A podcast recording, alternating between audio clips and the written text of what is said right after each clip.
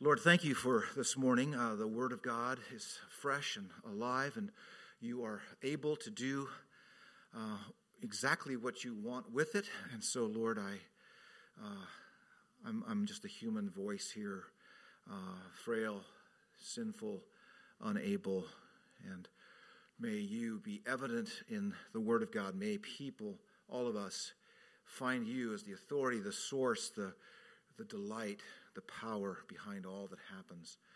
And so bring your word to us, Lord. In Jesus' name we pray. Amen. Okay, uh, there's a great quote for you uh, from C.S. Lewis there on your sermon page. I will not spend too much time uh, with that except to say that C.S. Lewis uh, was one of others who came up with this uh, idea that the claims of Christ are what we should really focus on. The claims of Christ are what we should really focus on. And Lewis is the one who came uh, to articulate a defense of the deity of Christ with essentially this kind of argument. If Jesus uh, said he was divine, uh, if he said that I and the Father are one, which he did say, uh, there are really only uh, uh, three options. He is who he said he was, he is Lord, or he is a liar, or he is a lunatic. Uh, and that is called the Lord, liar, lunatic argument. And it's one to think about. And so this is a little bit longer, the quote there I have provided for you. Today, we're looking at Christ as the only way of salvation. Christ is the only way of salvation. Now, I stand before you as one who is from, I'm from Southern California. Um, during the 70s, early 70s, my father worked with overseas American schools. So we lived in some exotic places like Dhaka, East Pakistan, which became Bangladesh. We lived in Karachi, lived out in the desert in Pakistan, lived in Tehran for a while. So, very interesting uh, background, uh, and have seen uh, Hinduism uh, practiced firsthand as a young teenager. I've seen Islam uh, practice. I used to play cricket with uh, some a group, a small group of American kids in eighth grade uh, in the middle of the desert in Pakistan, uh, and uh, we were the American team against Muslim kids, and so and every once in a while we'd crack one way out there and we'd win. I mean, we'd win this. it was great, exciting time. cricket in the middle of the desert in Pakistan. Who would believe it? So I say all this to say that I sort of thought of myself as sort of a, a kind of a I don't know, or at least experience, experientially sort of experienced a lot of different things. Well, by the time I was about, I don't know, finished up high school in Southern California, uh, I'm the youngest of five kids, and uh, my older brothers were uh, in college during the during the '60s and the, the age of the hippies, and uh, I I was sort of in the '70s, sort of wandering around malls, you know, looking for something to protest. You know, I didn't. I missed the I missed the '60s. Uh, we didn't have real bell bottoms. We went and bought them, and um, so we were sort of these struggling kids trying to figure out we're supposed to, you know, rebel against something. We couldn't quite figure out what it was. So um, one of the cool things about being part of that generation was that you could read avant-garde things, very unusual authors, and we were all sort of trying to find these secret formulas to spirituality. Um, uh, you, you know, the there used to be like, for instance, the the health food store. And I lived in Encinitas, California, for uh, a number of years, and my parents had a beautiful beach house on a cliff there. It's amazing. And now nearby was the community market, which smelled of papaya and uh, you go in there and you would see all these really unusual books, uh, spiritualities and New Age things, the Tibetan Book of the Dead, uh, books by Carlos Castaneda, who would encourage you to, uh, you know, smoke or consume peyote, and then you'd have encounters with the spiritual world. Some of you are nodding your heads here. All right, we're gonna have to talk afterwards. So, um, and so I'm this young kid, you know, and I realize that these are these are the books that you know people at their in their in their you know older people read these things, but I bumped into these things, and we're all trying to find these sort of this again the secret, the secret. That's it. That's it. That kind of the secret, you know. And so uh, somewhere in all of this was you know health food and vegetarianism and um, really esoteric uh, books and spiritualities and sort of things. And then and sometimes it was kind of like the stranger the better, you know, the more more unusual the better.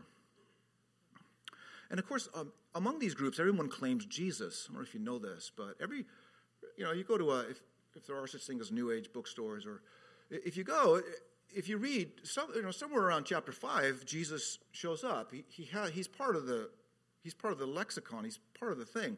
So they will have some sort of quotes by him, but not quite the Bible. A little bit different. Uh, they might want to be proving reincarnation, for instance, and uh, have some some twisted way of presenting the thoughts of Christ. And so, uh, all these groups want to represent Jesus. And so, where I lived, uh, there was a um, the influence of a of an Eastern yogi from East India um, named the Paramhansa Yogananda. That's actually his name, and he wrote this famous book in the 1930s called The Autobiography of a Yogi. And he was influential in the, the life of the Beatles and influential in, in the United States. He would go on tours and uh, explain uh, how to have inner peace, etc. Well, the, the, one of the places he visited and established was r- about 200 yards away from where I lived at the time. It's called the Self Realization Fellowship.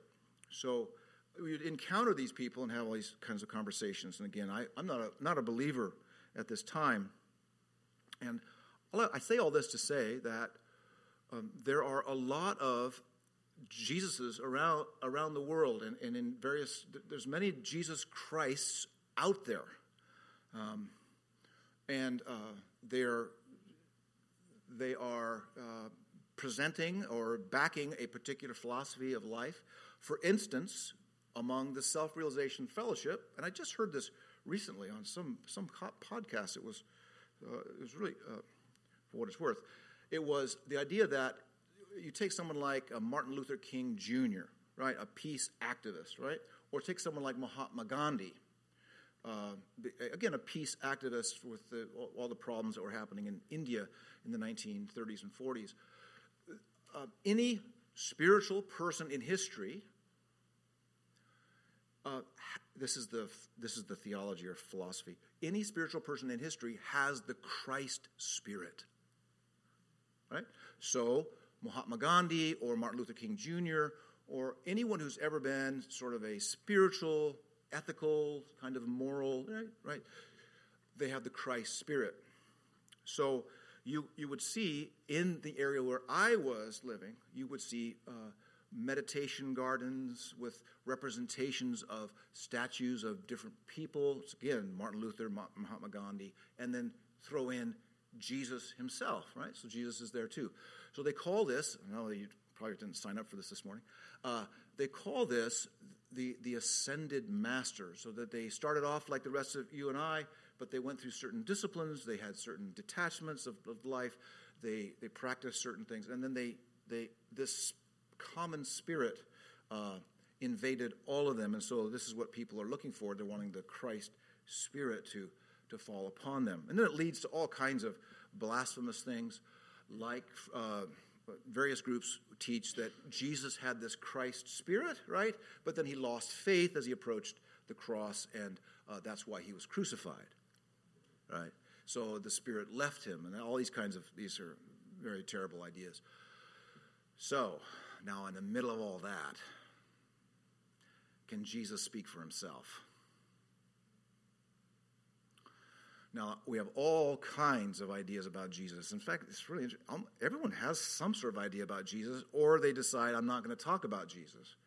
Years ago, it was Josh McDowell, the Christian apologist back in the 70s and 80s. Josh McDowell commented that it was, you could be in a taxi and you could talk to the taxi drivers about Muhammad or Buddha or anything, but the, the moment you, na- you mention the name Jesus, the atmosphere in the taxi changed. Have you ever experienced that?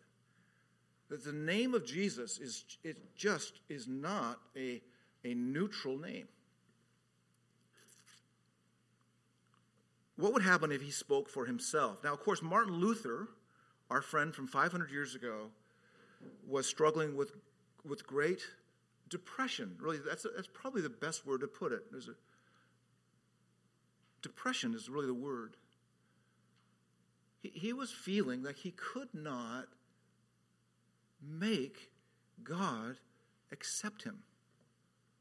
He knew that. This was a dreadful thing. It was a darkness descending upon his, his heart. He was depressed. And he had tried everything about his church, everything he had the, the Roman church had prescribed for him. He had tried to do it. In fact, one time in his life, he was young, and he had an opportunity to travel with another monk from Germany to Rome. Now, from the Roman Catholic Church, a pilgrimage to Rome is a big deal. It's to be transformative. It tra- has, a, has a power to it. It takes a long time back in those days, no transportation like we have, to get from Germany to, to Italy. And they got there, and one of the exercises you're to do is you are to go up uh, these, this, this staircase, which actually relates to the time of Christ and when Pilate uh, interrogated Christ, and they claimed these are the stair, staircase that Pilate used. They brought them over from the Holy Land. And so you would go up this staircase on your knees, and on each step, what you would say is the Lord's Prayer. And at the top, you are to experience something ecstatic, something remarkable personally, and you might just have the sense that you have caused a relative of yours to spring out of purgatory. Now that's that's superstition, folks. The Bible doesn't teach that, right? That is superstition. And Luther did it. He went step by step, repeated the Lord's Prayer on each step, got to the top, and he said, What on earth is this all about? That's what he said. This can't do anything. This can't mean, right? Now, if Jesus begins to speak for himself, watch out. And if you are, you're not a Christian here today, I would encourage you to start with the Gospel John. Let Jesus begin to speak for himself. If you're working with a coworker, someone at the office, someone, a neighbor, someone you know, just get them to look. I'm not here to present a perfect defense of the Christian faith.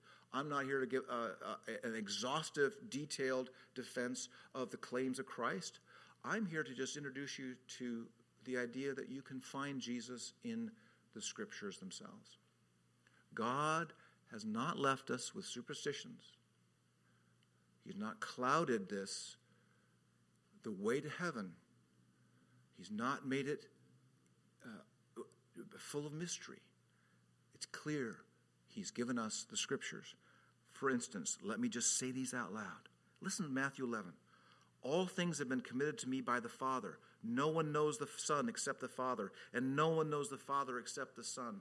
Come to me, all you who are weary and, and heavy burdened, and I will give you rest. Of course, he's claiming the authority to give rest. John 6. Then they asked him, What must we do to, to do the works that God requires? And Jesus answered, The work of God is this, that you believe in the one he has sent. John 6 29.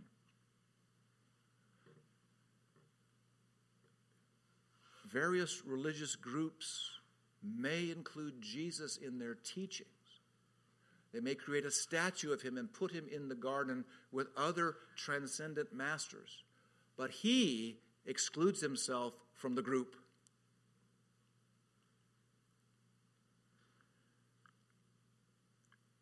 It's the Christian who feels that they are, uh, they are obligated or they, they feel compelled to somehow uh, that they themselves are the way to eternal life, or they, because they are making an exclusive claim, are the author of this exclusive claim. Folks, we just need to represent the one who said these things. I am the bread of life, John 6:35. Whoever comes to me will never go hungry, and whoever believes in me will never thirst. My Father's will is that everyone who looks to the Son and believes in him shall have eternal life. And I will raise them up on the last day. John 6 35 and 40.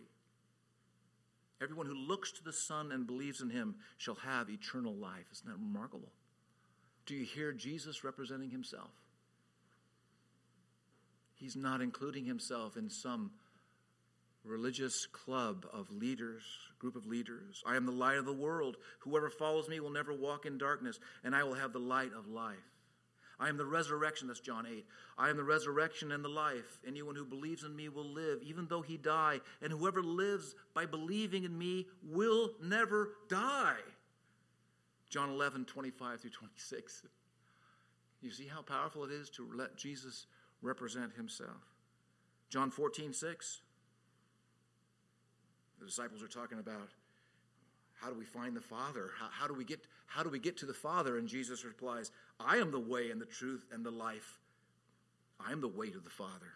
John 14, 6. No one comes to the Father except through me. If you really know me, you will know my Father as well. And so the claims of Christ are exclusive. And when we use the phrase alone, Christ alone, right? Sola scriptura, only the scriptures alone. Now, doesn't that sound arrogant? Alone, right? This is the only way, right? That just that just doesn't work, right?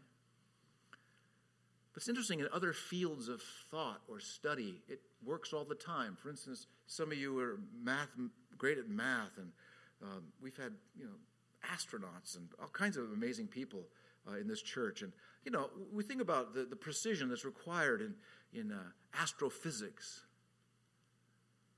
Imagine the person who's trying to counsel, you know, the, the Apollo 13, uh, that, that, disastrous thing that turned out okay, right? And, and they're re- returning to orbit. They're trying to get back to the Earth. And, and the angle, you all know this, that the angle in which they come, if it's too shallow, what will happen? You just, you just kind of just adios. You never see them again if it's too shallow. If it's too steep, what might happen? They burn up, right? Learn this through you know, studying rockets and reentry of rockets. And, and so this reentry has to have a certain angle. And I, I read up on this and it got a little too complicated for me. and, and, I just said, I think I'll just keep it simple. And so, and, I, and it just it had to do with speed and all, the, all, all kinds of different things. And, but imagine someone in Houston, you know, during the Apollo 13 saying, I don't know, it doesn't matter, just get them back here. It doesn't matter. I mean, are you the one and you're the only one? You did all the arithmetic and did all the math, and you're saying this is the only angle that will work? Is that what you're saying? And of course, everyone would say, Brilliant. Thank you. Good job. Not just any old math, uh, math ideal will work here, right? That's why we don't want me in that room, right? That's why it's good. This is good. Keep him behind the pulpit. That's fine in, in, in all these other areas of study, we have precision, we have accuracy. Uh, you know, imagine these weather people and all these storms, and that they've made a they've made a mistake. We're looking for accuracy, and amazing that they have a, the data and they're able to make accurate predictions. It's amazing, right? Now, when it comes to transcendent truth, when it comes to absolute truth, this is a hard thing for, for even Christians to get their minds around. And I want to just read this for you from Colossians, which is our text today, and I'm going to wrap this up. Look, look at this, what the Apostle Paul says in um, verse 13 uh, of Colossians. You have it there in your worship folder. Um, he has delivered us from the, the domain of darkness and transferred us to the kingdom of his beloved Son, in whom we have redemption, the forgiveness of sins. Now, uh, that is not presented to us as some sort of uh, spiritual truth. That is presented to us as truth. That is not just the Apostle Paul's opinion. That is presented to us as truth. Now, do you feel how like that's like? Well, wait a minute. Really? do you feel like you just can't say that in our day and age, right? Notice he presents it, the truth that this divine Son is overseeing a kingdom. And through him, you can know for sure the forgiveness of sins. Tell me more about this divine Son. Look at verse 15. He is the image of the invisible God, the firstborn of all creation. For by him all things were created in heaven and on earth, visible and invisible, whether thrones or dominions or rulers or authorities. All things were created through him and for him. Again, a statement of, of fact. It's presented to us not just as some sort of well, spiritual truth, but it is presented to us as the way the universe really is. Verse 17, He is before all things, and in Him all things hold together. And He is the head of the body, the church. He is the beginning, the firstborn from the dead. This means He was a kind of prototype of a new humanity. He's the second Adam, see, the firstborn of, from the dead, meaning He is a new kind of humanity. That in everything, what was the purpose of this? That in everything He might be preeminent, He might be Lord over this new creation. For in him all the fullness of God was pleased to dwell, and through him to reconcile to himself all things, whether on earth or in heaven, making peace by the blood of, this, of his cross. Apparently, Christians in Colossae had a diminished view of the divine Son. And I think that's true for us. We have a diminished theologians call the study of Christ Christology. Diminished Christology, a diminished view. And of course, this is an exalted Christology that Paul is presenting to the Colossians. Well, why is this important today? Well, obviously, we live in an age of increasing pluralism, and that is just the way it is. Christianity does fine when there are gods on, a, on hundreds of hills, that's fine. When there are all kinds of truth claims, Christianity can encounter these truth claims. But what's remarkable is not just what Americans believe, that's really not my concern. What it is that Christians believe. And the Pew Forum, the Pew Research Institute, uh, did a study some time back and they, they found that only 35% of evangelical, excuse me, 45% of evangelical Christians could clearly affirm that a personal belief in or a relationship with Christ was essential for eternal life. Only 45%. Now, Jesus is the one who represents himself in these exclusive claims. And yet, in the church, we are, at least this evangelical church, kind of a broad term, we are willing to embrace that there are other ways of salvation. In fact, a number of people increasingly are saying, yes, grace is needed, but works, good, good effort, also is needed for salvation. Increasingly, this is the way it is. A large percent of evangelical Christians believe that there are many paths other than faith in Christ to God and eternal life. It doesn't rep- is not at all represented in Colossians chapter 1, where it says, He transferred us to the kingdom of His blessed Son. There is one kingdom. The redemption and the forgiveness of our sins.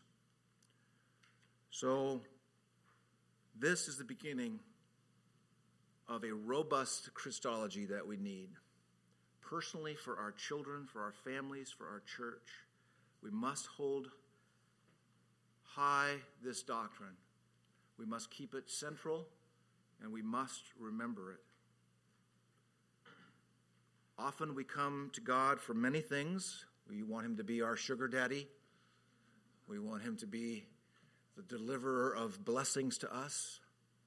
Colossians 1 describes the blessing, the forgiveness of sins. For our old friend Luther, this was, this was everything. If you don't have the forgiveness of sins, you don't have anything.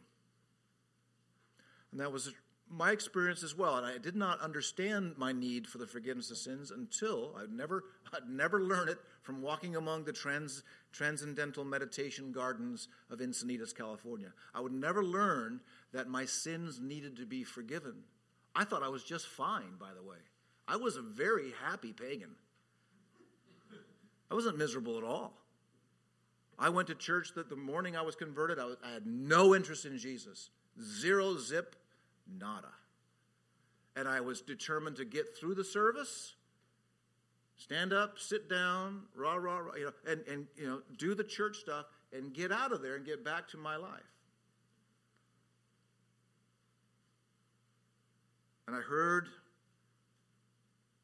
a truth that was deeply disturbing to me. Jesus was no longer lost in history, but he was loose. He was loose. Oh, yeah, I guess I I guess the Bible does teach that he rose from the dead. And then I guess the Bible does teach that he ascended into heaven. And the Acts, Acts chapter 9, which was the text that I was converted by, where I heard the conversion of Saul of Tarsus, where he is where Saul of Tarsus, who becomes the Apostle Paul, is knocked off his donkey, that was remarkably uncool for me to understand about Jesus. Jesus, this spiritual master, Jesus, this ascended Lord, right? These are all these new age ideas. What? He's knocking people off donkeys? What? He's loose in my history, in my life, hovering over my life, knowing the story of my life. That was a transcendent experience, let me tell you. And I cried out for God, to God, help me, do in me what you did in that man. I had nothing else to say, no one, no other words to articulate. But the point isn't to have the focus on me. Jesus is loose in history. And there will be times when he may be popular. There'll be times when he captures the imagination of a whole nation, and there'll be times when that nation turns completely away from him. But that's not our concern. Our concern is the church, and only Christ is there found salvation. This is what Luther was willing to put his life on the line for. He had found Christ, and he had found the forgiveness of sins. Ultimately, let me wrap it up. Luther discovered essentially that God is found in his promises. God is not found in pilgrimages. God is not found in fastings. God is not found in cooperating with grace. God is found only through encountering him in his promises. Luther would write a book called The Babylonian Captivity of the Church. And he writes these words for God does not deal, nor has he ever dealt with man otherwise than through a word of promise. We, in turn, cannot deal with God otherwise than through faith in the word of his promise. He does not desire our works, nor does he need them. but God has need of this, that we consider him faithful in his promises and patiently persist in this belief. Promise and faith must necessarily go together, for without the promise, there is nothing to be believed. And without faith, the promise is useless, since it is established and fulfilled through faith. Luther found Christ and the promises of salvation through faith. Have you? Have you? Have you cast yourself upon the promise of God for forgiveness? Through faith, God, whom you cannot see, will be present to you. And he will bring his sweet, saving mercy to your soul. May you find Christ today. Let's pray.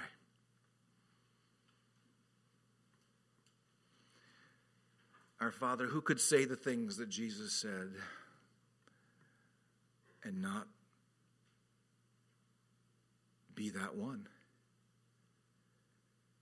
And Father, if we hear his words, we have also to just watch his life and to watch the objective testimony of Scripture. So come to us, Lord, and promise. Feed us, Lord, at the Lord's Supper. Forgive faith, Lord, to those today who need strengthening. Father, for those who do not yet believe, may Christ become sweet to them. May he become a compelling desire in their hearts. Oh, may you receive their cry, Lord, the cry of faith. In the name of Christ we pray. Amen.